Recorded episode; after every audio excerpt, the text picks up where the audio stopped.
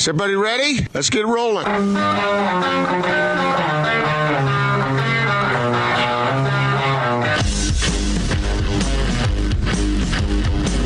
This is The Big Show on 97.5 1280 The Zone and The Zone Sports Network. Big Show, Gordon Monson, Jake Scott, 97.5 1280 The Zone. Thank you very much for making us a part of your day. We greatly appreciate it. We're going to talk to our friend Keith Smith of Yahoo Sports and Real GM coming up here momentarily. Keith uh, lives down there in Orlando, Gordon, so we'll get his thoughts on uh, this uh, adventure that basically began yesterday. Yeah, it's uh, he's he's about as well informed as anyone we've talked with. Yeah, he's been great. So we're we're really looking forward to uh, to talking to him. And you know, Gordon, we're we're seeing how this is affecting some other teams. Like uh, we had Dennis Lindsey on uh, early in the show in the two o'clock hour. He told us they haven't had one positive coronavirus test since they uh, began testing. Well, that hasn't been the case with other teams. You know, Brooklyn is going to be sending a you know, a, a, skeleton crew of a team down there, and yeah. some other teams like the Wizards have been affected as as well. So, uh, let's get out to the zone phone. Uh, the Sprint special guest line, of course. Sprint, they make it safe and easy to get what you need online. Visit sprint.com for online services and local store availability. He writes for Yahoo Sports as well as Real, G, Real GM. He's our friend Keith Smith. Hi, Keith. How are you? I'm doing well. Thank you for having me back. Hey, we uh, we certainly appreciate it, and we'll dive into the bubble and the NBA stuff. But you live in Orlando, and of course, Florida, grabbing a lot of headlines with their situation with the coronavirus right now. Kind of set the stage for us. What's going on in your community that the NBA is coming down to? Sure. Not only do I live in the area, I live about a mile and a half from Walt Disney World property, so I am uh, right in the middle of it here in Orange County. Um, it, it, people over the last couple of weeks have started to take things far more serious again. Our mayor put us back under uh, mask orders when we're out and about, so that has seem, seemingly helped. Um, after the first few days when people were grumbling about that, uh, I, you know, as I've been out to the grocery stores and the like, I today, this morning, I went and did groceries, and I didn't see a single person in the store without a mask on, and people seem to be taking things a lot more serious now, and um, hopefully that'll start to turn things in a positive direction. You know, one of the most interesting aspects to this whole uh, NBA bubble situation is obviously everyone's getting tested before they go in. Once they're in, if guys then are are, are being infected somehow, how is that going to happen? Is it uh, are they going to be sneaking people in there? Is that is that going to be a prevalent problem? What do you what do you think about that? Yeah, I don't think there's going to be any sneaking anybody in. I think Disney and NBA security are going to do a really good job of making sure that that's not happening. But the reality is that Disney cast members, that's Disney lingo for employee, are going to be coming and going. They are not being confined um, on property during the course of this event, so they'll be coming in, doing their work, and leaving. Now, their contact with the NBA players should be extremely minimal, you know, maybe even most cases all the way down to zero. The housekeeping staff will only go in rooms once a week to do a full clean, and that's only going to happen when uh, the NBA personnel is out of there for um, a long period of time, like a game or practice, and they're going to be gone for a few hours. Um, the the rest of the staff, the food service, they're dropping food off at the doors right now, and anytime there's room service, the NBA personnel have been asked to wait 30 seconds to a minute before opening the door and collecting their food. And then when they're done, they put it back out, and then somebody will come and pick up that tray later.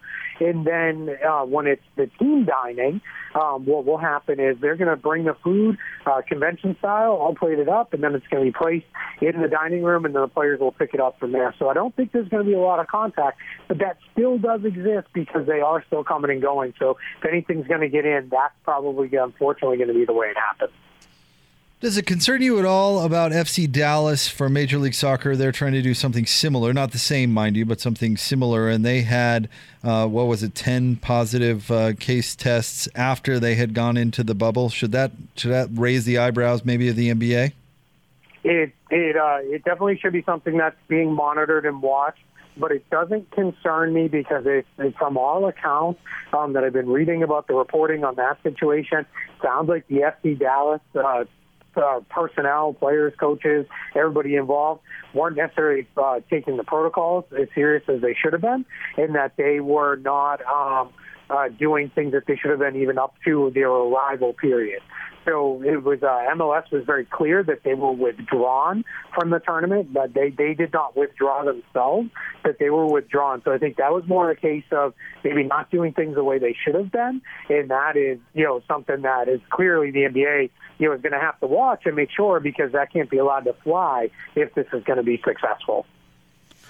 Obviously, we have a sample of which teams were physically superior earlier in the season. Now they come together in these really extraordinary circumstances and environment there.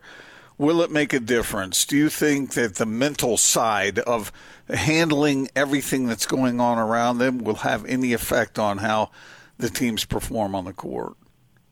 Yeah, I think there's going to be some impact. Brad Stevens from the Celtics talked about it and said the teams that can find joy in this process and stay together and have a lot of grit are going to be the ones that go deep into it. I think, think he's know, spot on with that. I think uh, from a physical component, some of the teams that were banged up and, and worn down, Houston Rockets, for example, playing you know a very small lineup and then a very short rotation.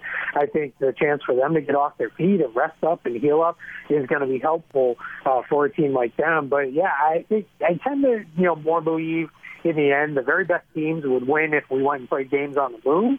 So I don't know necessarily where these games are being played is going to have too much of a factor. But I do think the teams that stay together and are really, you know, kind of more tough-minded, you know, will tend to fare a little bit better in this environment. Keith Smith is with us, 97.5 and 1280 Zone. Keith, as you know, uh, Rudy Gobert and Donovan Mitchell's relationship has become a bit of national news as of late, certainly during this pandemic. Uh, give us your thoughts now that they've both had a chance to comment on it. We, we, I'm not sure if you saw the ESPN story by Tim MacMahon yesterday, but cast a little more light on it. What do you think about what's going on between those two guys? I did, and I thought you know Tim did a wonderful job with his writing and reporting there. Whether or not you you know necessarily love the content, I thought his uh, process was, was quite well done. Um, I, I think it's one of the things, and I'm paraphrasing a little bit um, from some of the things that came out of it. Is they don't need to be best friends to be successful partners on the court and to help the Jazz be the best team that they can be. That, that's just that we, we like to believe that these guys all love each other and hang out and do all sorts of things. But as long as they're not actively fighting, then I don't think it's a problem. My, with that said, NBA history tells me once we start having problems like this, we tend to see somebody end up moving on at one point or another, and that you know would be really unfortunate uh, for the Jazz because those are really two um, you know long-term building blocks that they can continue to build the rest of the roster around. And when you have two guys that are that good at what they do, it makes the rest of the roster building that much easier. So hopefully it's something they can move past and, uh, you know, continue to be successful partners on court, even if they aren't the best of friends off the court. What, uh, how would you handle that if you were running the Jazz? Is that something that the entire team should get involved in, or should it be minimized? Or uh, what do you think is the best approach? I, I think initially you have to get the team involved just so everybody understands where things are kind of coming from here, and I think that's where veteran leaders like Joe Ingles are, are you know, really, really can be helpful in that kind of um, case there because this isn't necessarily something I think you need to hear from the coaches or from anybody in the front office because we know a lot of times in the locker rooms that the players need to why there's players only meetings and the like they they want to hear it from each other. And I think you know some of the veteran guys are able to say you know hey we might have our issues but our goal is to win a championship. Let's put this behind us. I think you lean on those guys and try to do that because I think it would be very disingenuous to just say hey we're not going to talk about this we're just going to play ball and pretend like it's not a thing when it very clearly is a very real thing and none of the parties involved even are denying that it's a thing either. So I, I think think it is important to recognize it, but then make sure everybody knows, hey, but we still have a shared goal that we're going to push forward with. Keith, I've, I've heard the take from a few people uh, that uh, with no home court advantage, we're going to see more one sided playoff series, especially there in the first round. Would you agree with that logic? Uh, I think we have that chance. I think if a team gets down 2 0, they don't have the well, at least we're headed back home to rely on. I think that's tough. If, if they get down to Rio, I think it starts to be, hey, one more day here. Maybe it's time to go home to the family and those kind of things. So I don't know that you're going to see teams really, uh, you know, have that back against the wall mentality and fight through that. But I tend to think, you know, the no home court advantage could also, you know, give us a little more balance in these things. Some of these arenas, Utah is a perfect example. One of the tougher places to go in and play in the NBA. Very passionate fans, you the altitude factor. So I think you know taking out some of those types of things, um, you know, for the Bucks, the Lakers, the Raptors, um, some of the top teams, I think it's going to be uh, you know maybe you know balance things out just a little bit there and give us you know maybe even more competitive series. But I think if a team gets down, I think their willingness to fight their way back into a series could be less than what we're used to. And what you just said is sort of a combination of uh, your answers to my earlier question.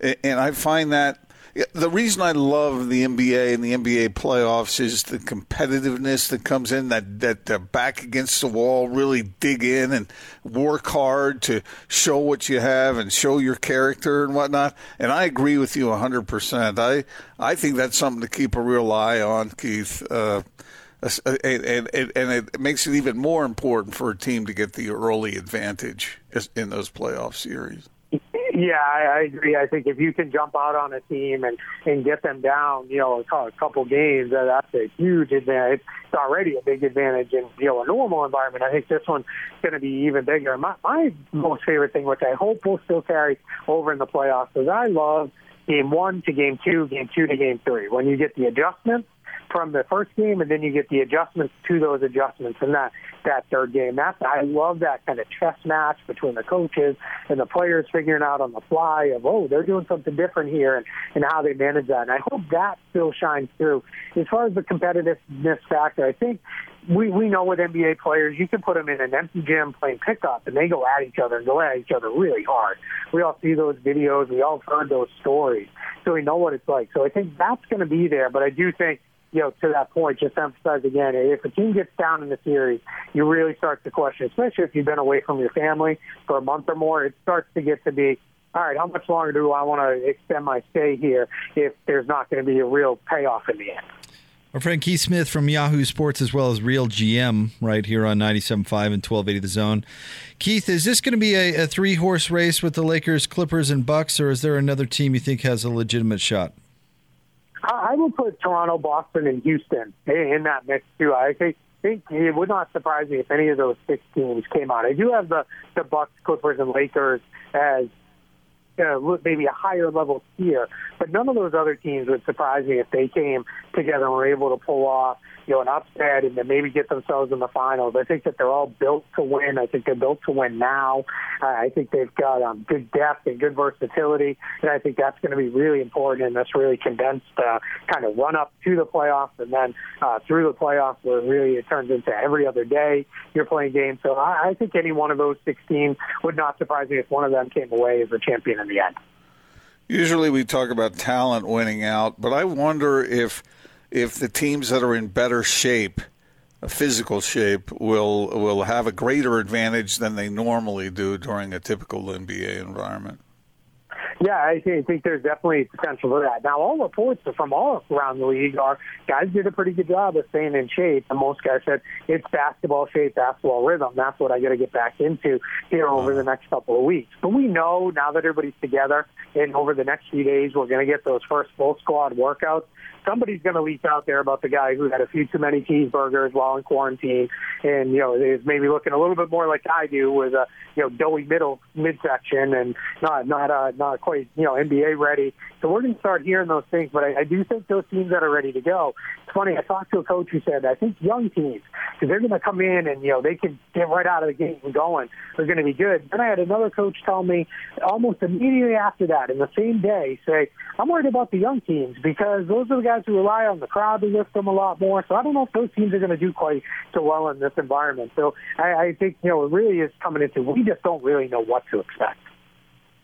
Keith, is there a storyline that may be a little under the radar that is catching your eye going into this thing? Yeah, I um, I, I think the Clippers um, despite the fact that they're good, and a lot of people, including myself, have them as a final team. Somehow are going a little bit under the radar here. But the part that's really interesting to me is this is a group that with what should be their main playoff rotation, I don't believe has played any games together uh, this year because of the aggressive load management for Kawhi Leonard and Paul George throughout the season, and then injuries, and then the acquisitions late in the year of Marcus Morris and Reggie Jackson. They, they just haven't really had that group together very much. So I'm very curious to see how they can come together. I think in a lot of ways, these eight games, though, they're not going to push themselves overly hard because go against everything that they did. Those eight games are going to be really important for them to build chemistry with those key lineups, figure out who should be in their closing groups, and figure out their best way to play against the best team. So I am very curious to see how they come together.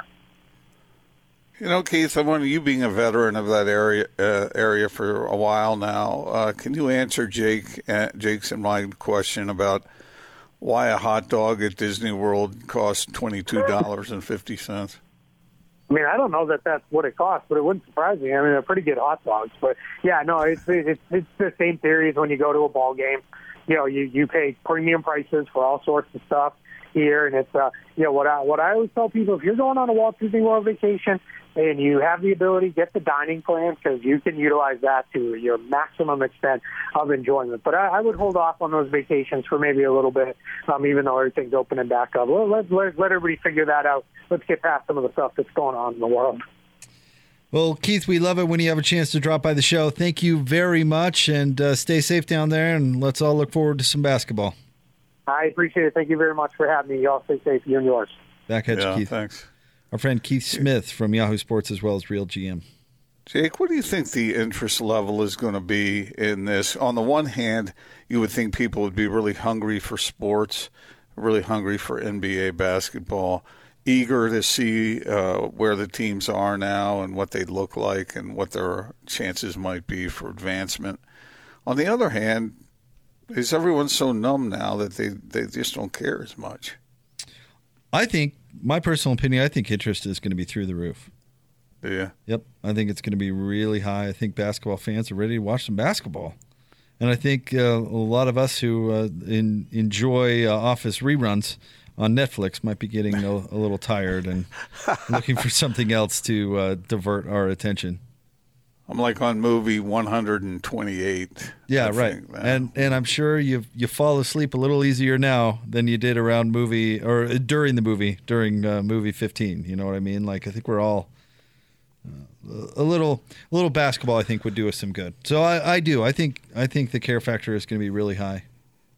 last night was uh, a beautiful mind. Uh, surprised you picked uh, that one, didn't you?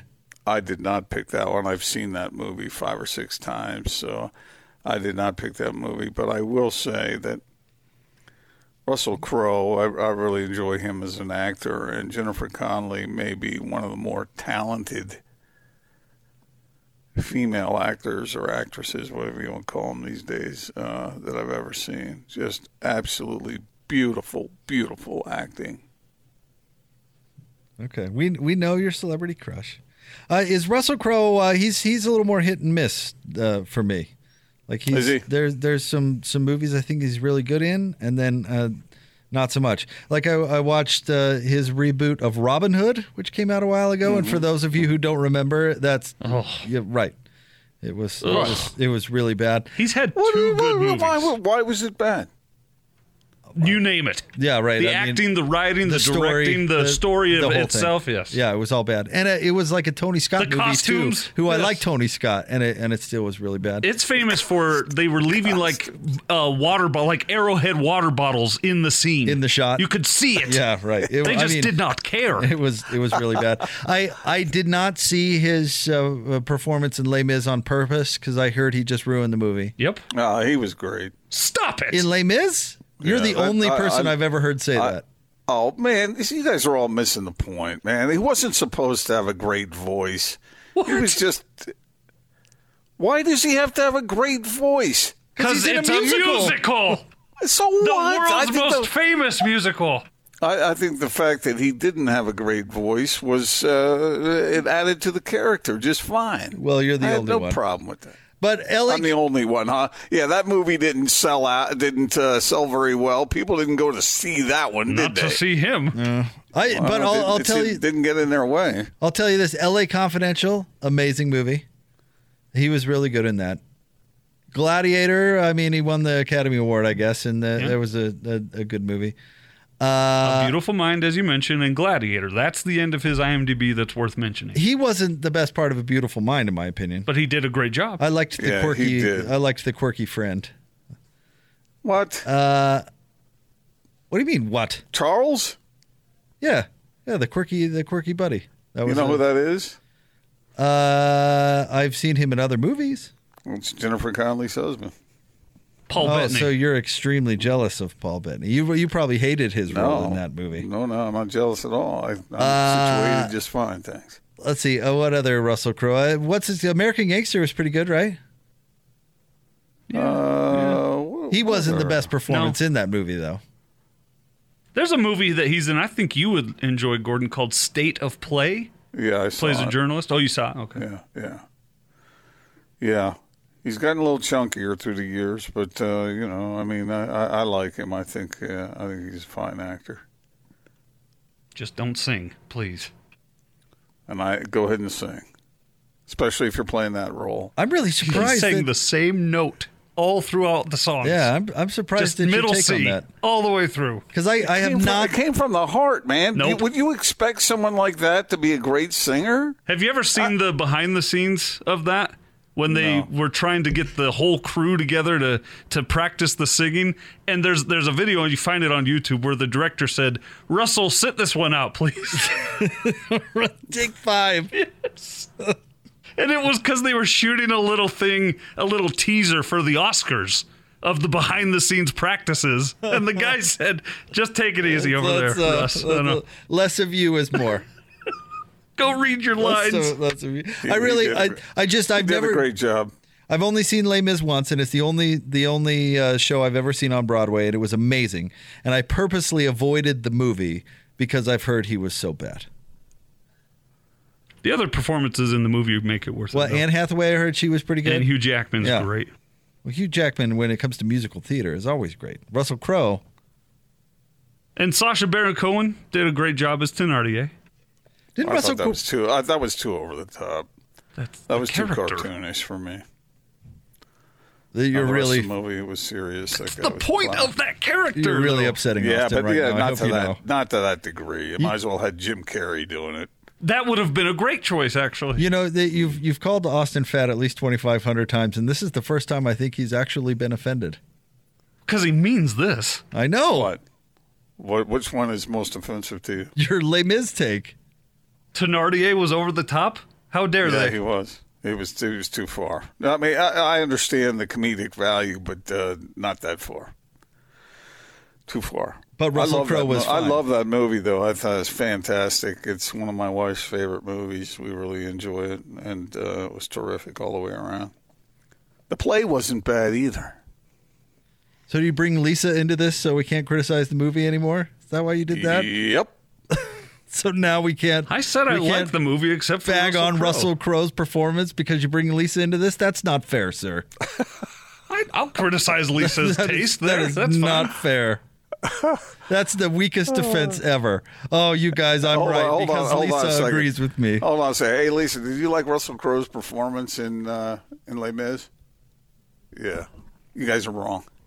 Sorry. What? You can't bring Lisa into it and then say end of argument. She's not That is- Caesar. That is not fair at all. yes, she is. That is not fair in the slightest. With all due respect to uh, Lisa, whom I uh, adore and respect, I She's disagree. only made one mistake in her life. that this might be it. Oh, two mistakes. you guys are reading it wrong, man. He's a gr- he's a great actor, and he didn't have to have a great voice in that role because that role was not about having a great voice. It was about being being the right character. But he isn't a musical. I know, but that didn't matter. There was enough other. And the other thing I liked about that is that uh, they took it on the first take. Man, they didn't re-record it in a studio. So I mean, they, they, they just Not his. right. They, all of it, Not his. all of it. Nope, not his. His Well, was the what I- one that was they had to dub in. Well, Everyone whatever. else was live one take. It, it doesn't matter. But that's the point. Is he sucked? All right, stay tuned. We're going to leave this argument behind. Uh, joining us now, our good friend from Syringa Networks. He's the one and only Gabe. Check him out at syringanetworks.net. And listen, if you're uh, frustrated with your telecom and IT provider, uh, now is the perfect time to switch. Isn't that right, Gabe? That, that is correct. Yeah, we have a uh, full range of products and services in the telecom space, from voice to internet to data solutions to security solutions that uh, certainly would fit just about every business out there, whatever the requirements are. We we generally we generally have something for them. So, uh, what's the best way to get started, Gabe, for somebody listening out there and thinking, yeah, this could work for me? Is it just to log on to syringanetworks.net? What's the best way to do it? Yeah, that would be the, the absolute best way to do it is go to syringanetworks.net and uh, uh, look look us up that way. You can find uh, more information on our products, our services, uh, some white papers to give you some background and information regards IT services and security tips and things of that nature. We're it's a it's a it's a great resource all on its own. Uh, just uh, by itself. All right, that's syringanetworks.net, S Y R I N G A, syringanetworks.net, effective communication for 21st century Utah, syringanetworks.net. Thanks, Gabe. Thank you, guys. All right, well, I'm more Big Show coming up next, but right now it's time for another back to basketball update. Basketball is back. The Zone Sports Network is keeping you up on all the latest news with the Utah Jazz in the NBA. This is a back to basketball update. Oh, he never looked at the net. Presented by Zions Bank on 97.5 1280 The Zone and the Zone Sports Network.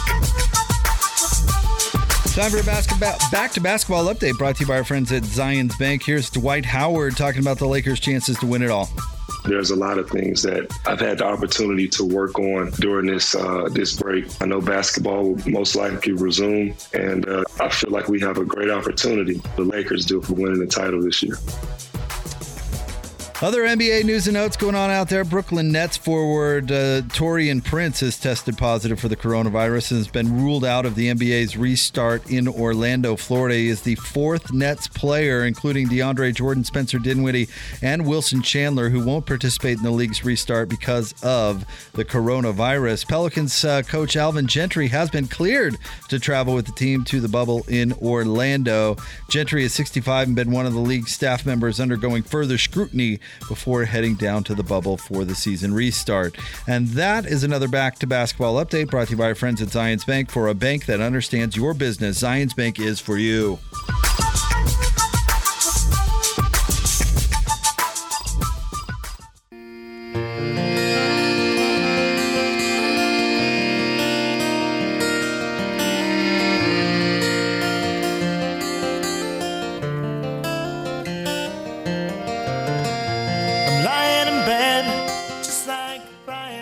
Show, Gordon Monson, Jake Scott, 97.5 and 1280 The Zone. Want to remind you, we're going to be at the warehouse on Friday, hanging out with Tom and the crew uh, from 2 to 6 in Orem, 86 East University Parkway. Prices so low. It'll blow your mind. It's the warehouse. Gordon, want to get your thoughts on this? Stanford announced today it will discontinue 11 varsity sports programs at the end of the 2020 2021 academic year, according to an open letter from university officials. Uh, they're going to be discontinuing. Uh, Stanford said the following sports will be discontinued, citing financial challenges men's and women's fencing, field hockey, lightweight rowing uh, men's rowing, co ed, and women's sailing, squash, synchronized swimming, men's volleyball, and wrestling.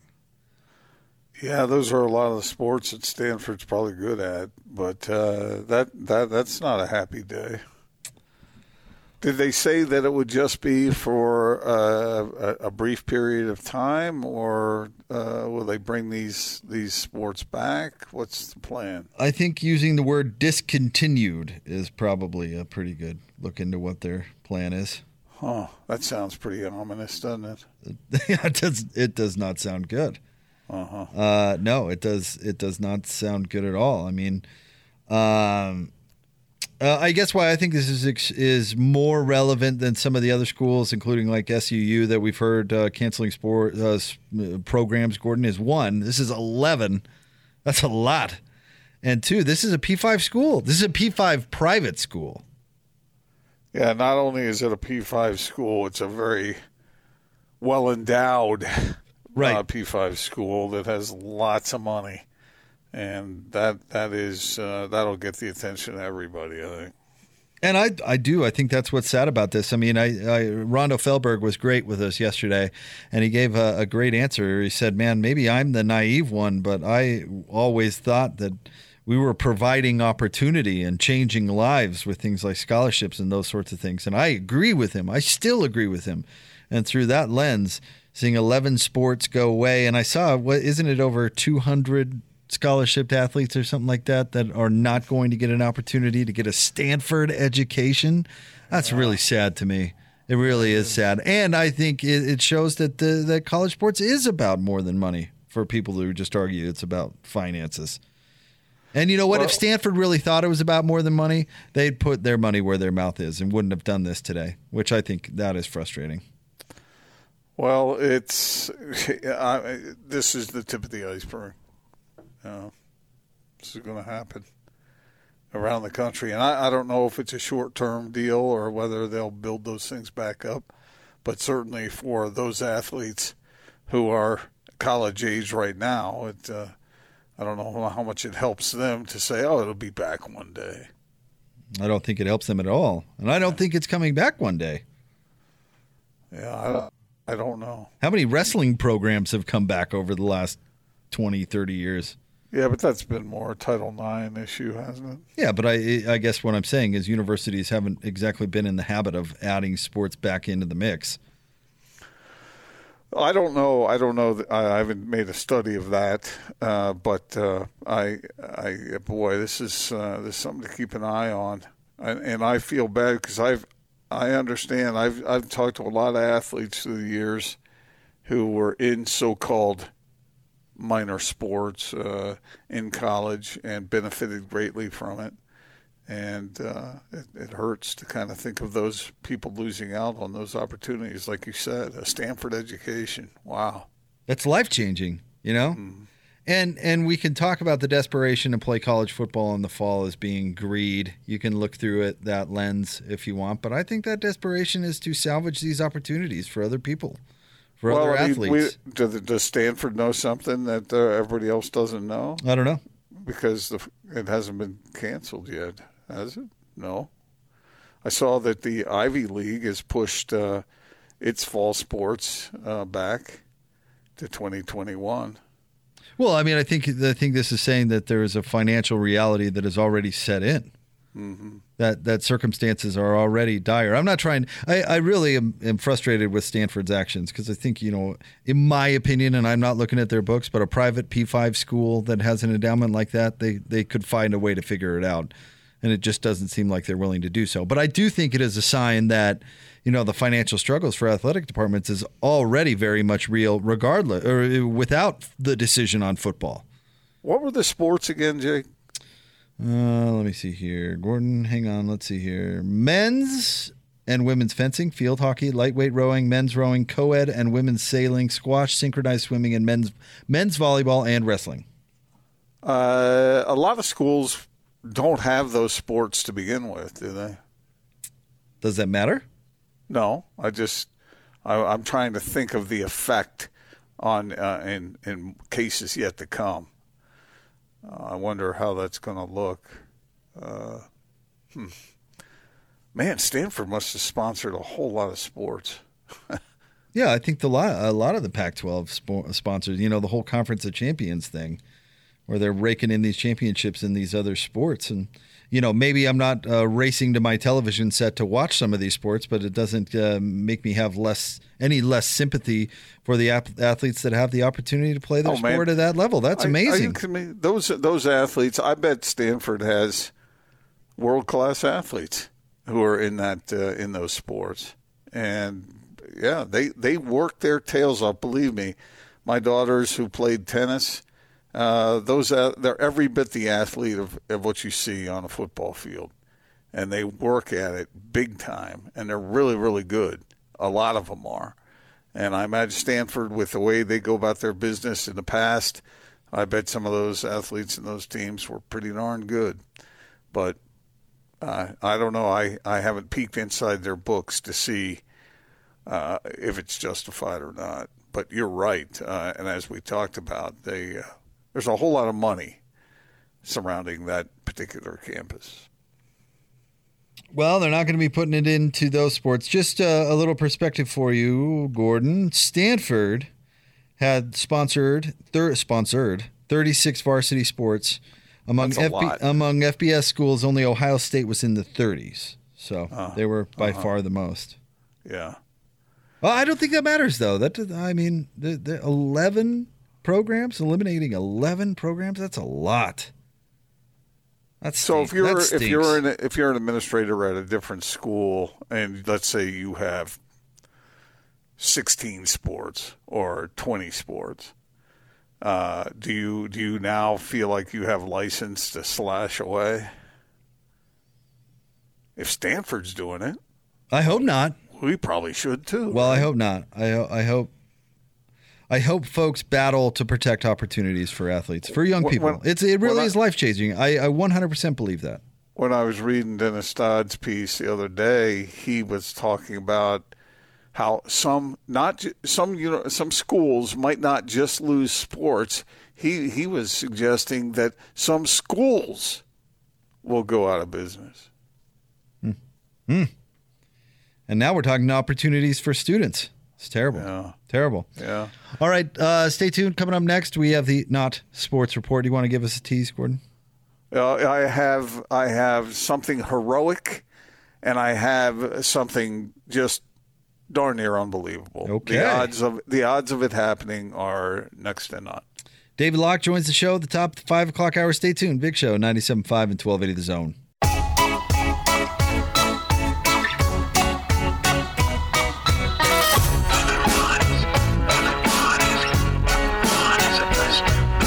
Show. Gordon Monson, Jake Scott, 97.5 and 1280 The Zone. Thanks for making us part of your day. Uh, it is time uh, for the Not Sports Report, brought to you by the LHM Used Car Supermarket. Over 1,000 used vehicles in inventory. Shop online, lhmusedcars.com. Gordon, where are we going today? We're going to Phoenix, and then we're going to Oregon. We'll do the heroic one first.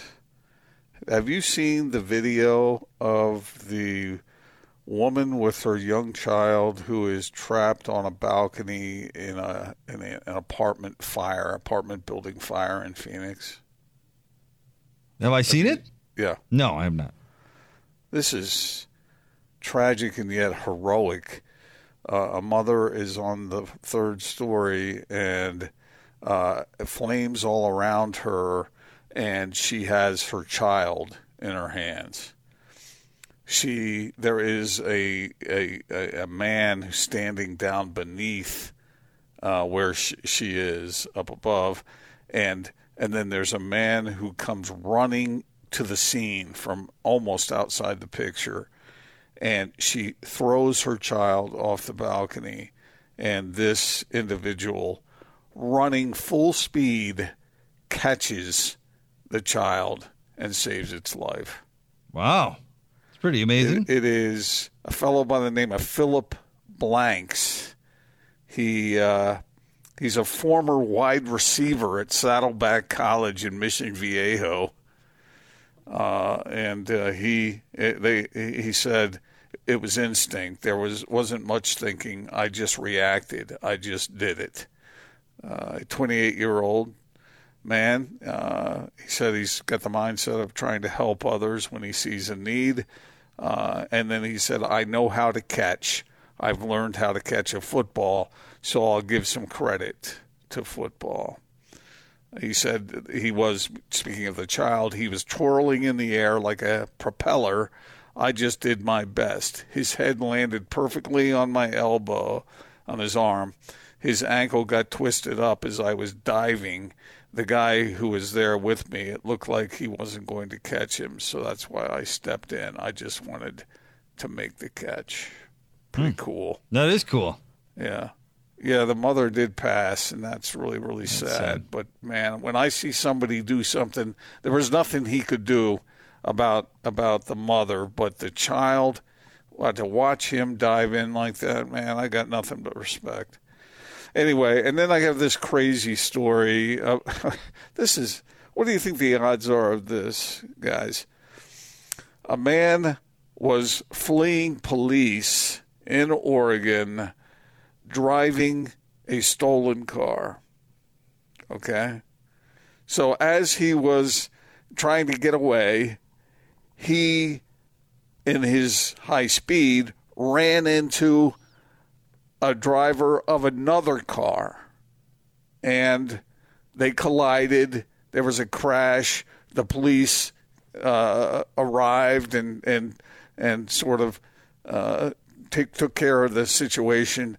Come to find out that the driver of the other car had stolen that car. So, two stolen cars colliding and both of the perps being apprehended. I what are the odds of that? I don't know, but I guess justice is done, huh? Wow.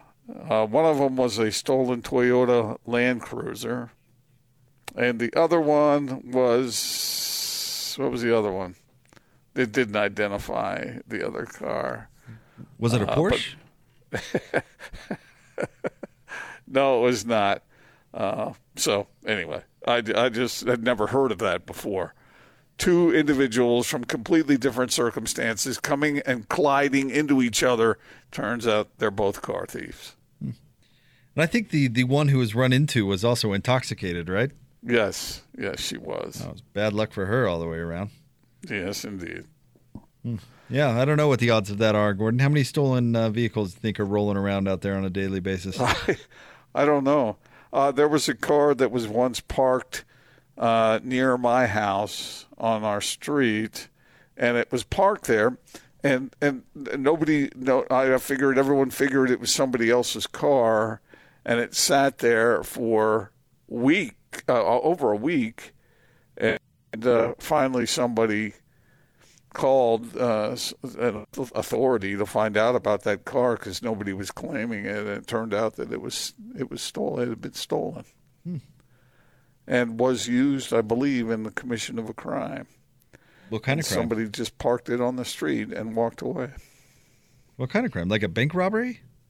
I don't know. I can't remember this. Oh, Gordon, you've got to ask about the juicy details. Come on. I don't know. You got some know is it was a random abandoned over- car on your street. That's not interesting. But random abandoned car on your street that was used in a string of bank robberies. That's awesome. Well, I cannot tell a lie, so I didn't want to. you do all the anything. time. You embellish constantly. At I least never embellish embellish. this one. Beef this one up a little bit. No, uh, It was a modern day Bonnie and Clyde, and the car ended up on my street. the fundamental part of what you just said is erroneous. But I interesting. cannot- I, I cannot tell a lie.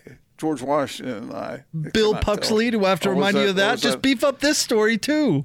Look, I've told you, I, I confess that two or three of the stories were fictional, but the rest of them, all fact. Well, fictionalize Not- this nothing one a little Like bit. when he was working on a column and Lisa was made to do the yard work alone. Ah, I see. Yes, that, that time. What do you mean? I told the total truth there. you weren't inside working.